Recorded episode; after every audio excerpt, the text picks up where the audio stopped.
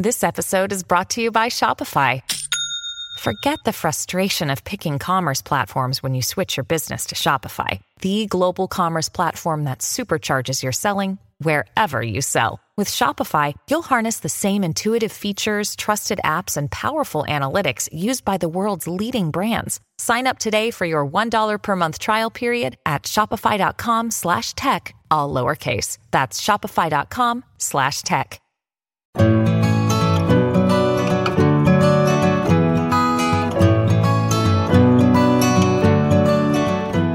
Welcome to the Flying Solo podcast, a show for those going it alone in business. I'm your host, Robert Gerrish. Flying Solo is an Australian online community and home to stacks of free resources, discussion forums, professional development tools, and a whole lot more. Find us at flyingsolo.com.au or join us on Facebook. Now, Benita Bensch is an interesting woman with a fascinating business. She's based in the bush and helped others build viable businesses in sometimes very remote locations. We start with Benita describing her first venture my first business venture was breeding guinea pigs mm. as a mm. child. Uh, so these days, no, no guinea pigs on the in the no scene. Well, why don't, why don't, we just start just giving us a little snapshot of um, of your business today? So where are you, where are you joining us from, and what's a, just a little bit of a say a snapshot of your business? Sure. Um, I'm joining you from Goondiwindi in Queensland, which is right on the border of New South Wales and Queensland on the McIntyre River. Uh, my business is Sunburnt Country Consulting, and I work with micro and small business owners in rural Australia.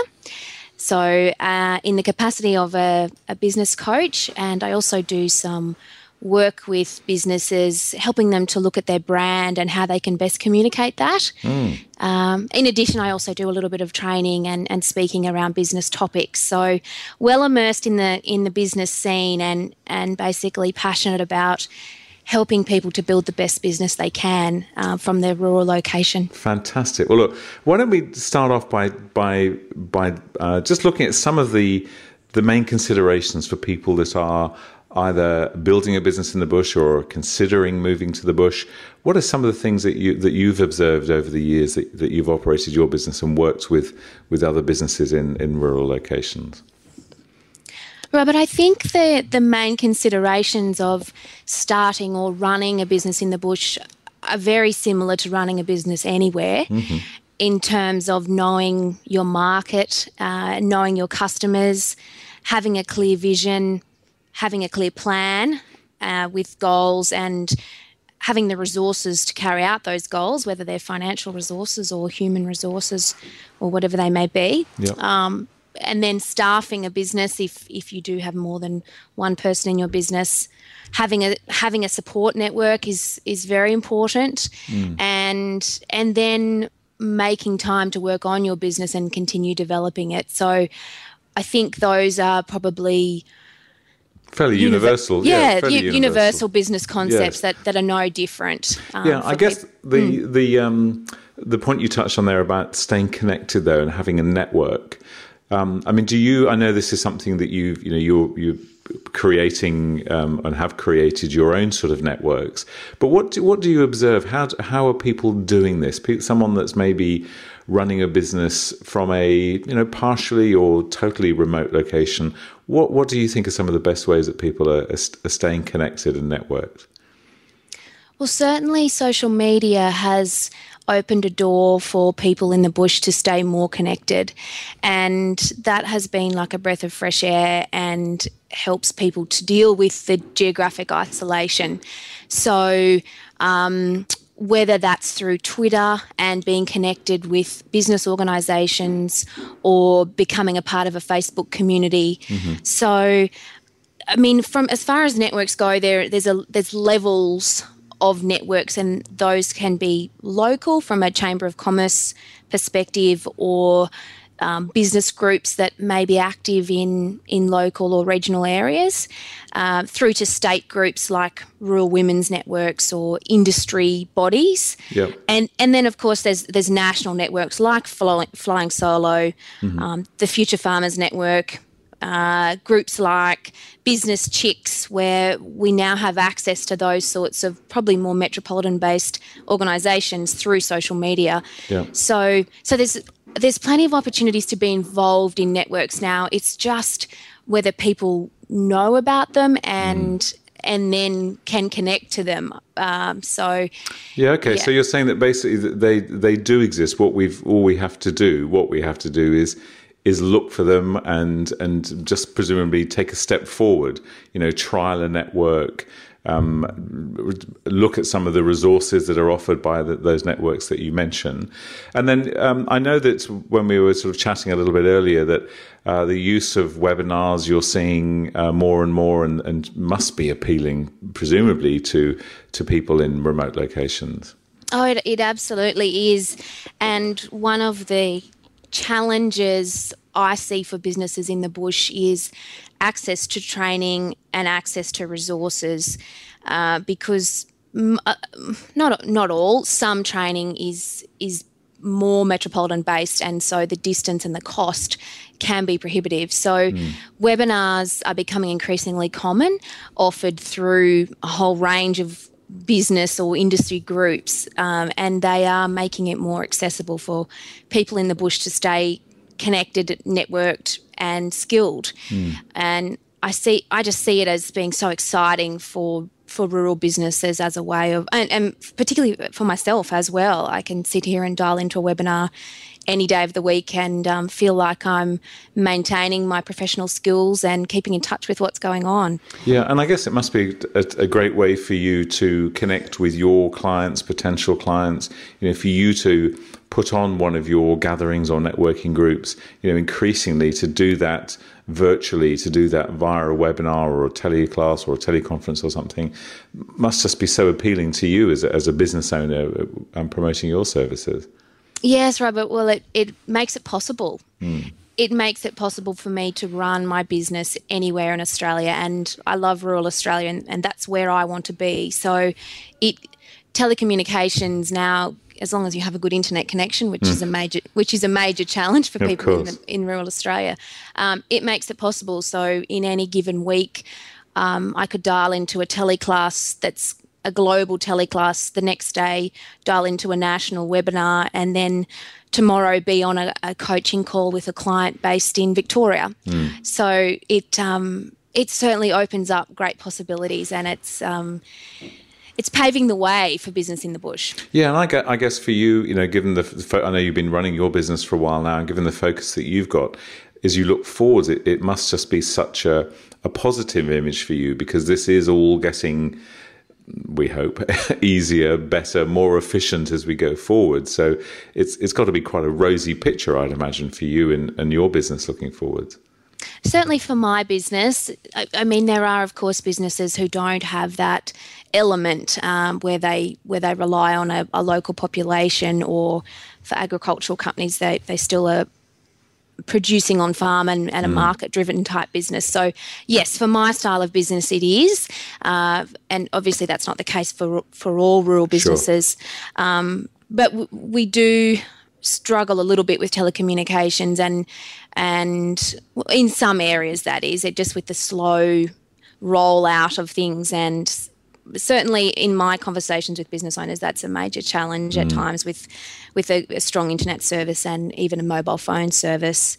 So yeah, that's one of the one of the little of the challenges, challenges, we face. yeah, okay. Well, we'll have a look at a few more of those in a moment. But I was just thinking, if you know, if if I were to um, drive a bus through the streets of Sydney or the streets of Melbourne, where there's uh, we know there are an awful lot of home-based businesses independent professionals, solo businesses. And if I was driving this empty bus along and filling it up with people to drive out into rural Australia to um, promote their their services out there. What sort of people would you want to see on the bus? What do you think are some of the the needs? Where's the gap? Is it is there any difference between um, the sort of the learning gap from um, people in the bush to there are people in the in the bigger cities? Do you think? I'd love to see some business coaches on that bus. Okay. right. Okay. I I think the where there's an opportunity for more support in the bush is more one-on-one support. Mm-hmm. Um, there used to be quite a number of business enterprise centres funded by the government yep, sure. in, in regional locations, and they still do exist, but the, the number is fewer. So I think that sort of face to face, one on one support, um, or the support that a business coach can give, is is probably it's probably not um, common right, okay. for people to seek out or to know about or to, to access in the bush. I think that's an area where we could improve. Yeah, okay. And um, and also the opportunity for peer discussion, I think, is probably more active in in more in larger centres or in the cities where mm, I'd love to see. I guess it's natural. it would be, wouldn't it? Yeah, mm. I mean, obviously there's a larger population. Yeah. Um, I'd love to see that to, to be more popular in, in country areas. Yeah, okay. So again, I guess that's well, that signifies opportunity to anybody listening. Just you know, just leave the Goondiwindi area alone because that's covered. But um, so what you're saying there is for for coaches, mentors, consultants. Um, there is a that you see a need. This is by the sounds of it as well. There's still a little bit more um, education. I want to sound patronising, but there's still there's a need for for I guess for educating the community to uh, to the the fact that this these services are available. So there's mm. some promotional opportunities there for people or re- promotional requirements. But it sounds like somebody, some organisation that maybe brings that together um, a little bit more could be um, could be something for say for listeners who are not in the bush just to to consider. It sounds like an opportunity there. So we sort of touched on on challenges. We have a few times here. Any other um, particular challenges that, that you observe? I mean, you've talked about the some of the main things that um, we need to have in place um, for any business, I guess, to succeed. But um, do you see any other things that that um, that particular challenges that that certainly that you're aware of and that you um, are looking to sort of satisfy in your own services? I think the uh, geographic isolation is a challenge for people. Mm. Such I, I, can talk from experience here, yeah. having run my business from mostly living on the land on properties which are from can be quite a distance from town. So, and particularly for soloists who, like me, who work on their own, that it can be quite isolating and mm. lonely at times. So, I think, as I mentioned, the the type of support that a business coach can offer over the phone is is so invaluable yep. and and also having knowledge of what networks are available and tapping into those networks is also invaluable so yes the, the isolation can be a challenge mm. um, and also i suppose in smaller towns where population is smaller then if your business is drawing from a local um, customer base then you, you do have you are a little bit limited in that that sure. you're um, and also people can find it difficult to get staff in the bush yep. um, because they may not wish to live in the in that particular location. So, um, and I mean these are these are generalisations. It's not mm. going to be the case in every town, of course, but it's those are a couple of things that can be can be challenging. And I know it's probably cha- challenging to staff a business anywhere at times. Yeah, but um, I guess there are there are some unique challenges there. And, and mm. um, do you see uh, uh, more and more businesses using virtual support, using virtual assistants to um, undertake work for them? Do you have any observations there? Yes, virtual administration support. Certainly, uh, businesses that use graphic design services that's done remotely. Yeah. Um, so, I do, yes, I do see more of a an outsourcing mentality and having access to anyone all around the world to to assist you with your business. Mm. Um, so yeah, I, I, do see that, Robert. Yeah, and i I've got two other particular things that just spring to mind with your your own business. When you, you know, your proposition is very much um, I'm based in the bush and I support businesses in the bush. It's your passion. It's your, you know, it's what you've you've spent many years um, being experienced in. When you mm. when you're when somebody sort of comes across you for the first time, whether it's um, whether it's face to face or on the phone or they're coming via email or whatever, do you find that there's a there is a, an immediate connection because you are based in the bush? As you say, you know, as you've kind of indicated, some of the services that you're offering are services that people could be offering from any location. But do you find that people really sort of resonate with you because you get it, you've been there, you're doing it yourself. Yeah, I think so. It's not always an immediate connection, but they they do. I feel, I hope, and I think mm. feel a sense of trust that I get where they're at. Yeah. Okay. Yeah, I would look. I would imagine that would be a big thing. I just, yeah. I, am assuming it would. It's one of those things where you can, you know, on the one hand, uh, anyone listening can be hearing you talking about things that sound as if, well, I could do that from where I am. It's no different. But mm. the truth is, there's still very little beats real experience, someone who's really sat there and worked and worked on a farm or worked on a property and, and understands distance and understands isolation. I've got one, one other question I wanted to ask you, um, sort of finally, is that how do you handle it when somebody rings you, gets in contact with you, and says, Benita, I'd love to talk to you about um, marketing my business, and by the way, I'm 187 kilometers away. How do you how do you cope with that? You know, they want to have a meeting with you, perhaps. What's your sort of strategy? How do you ho- handle handle distance yourself? If we decide that a face to face meeting would be beneficial or necessary, it's usually a case of when I'm passing through next. All right.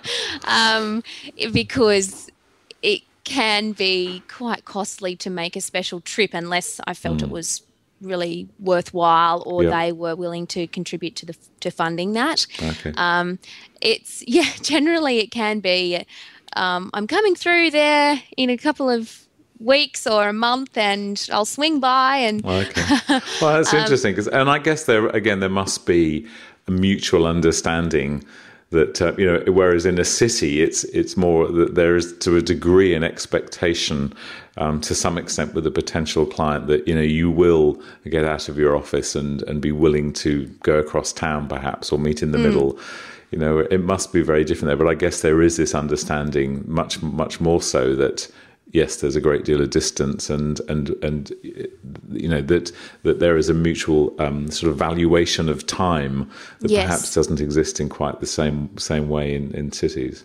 And of and of course, there are times where it's just not feasible or viable to, to do that. And, and I have clients that I've never met mm. that I've dealt with for a long time over the phone.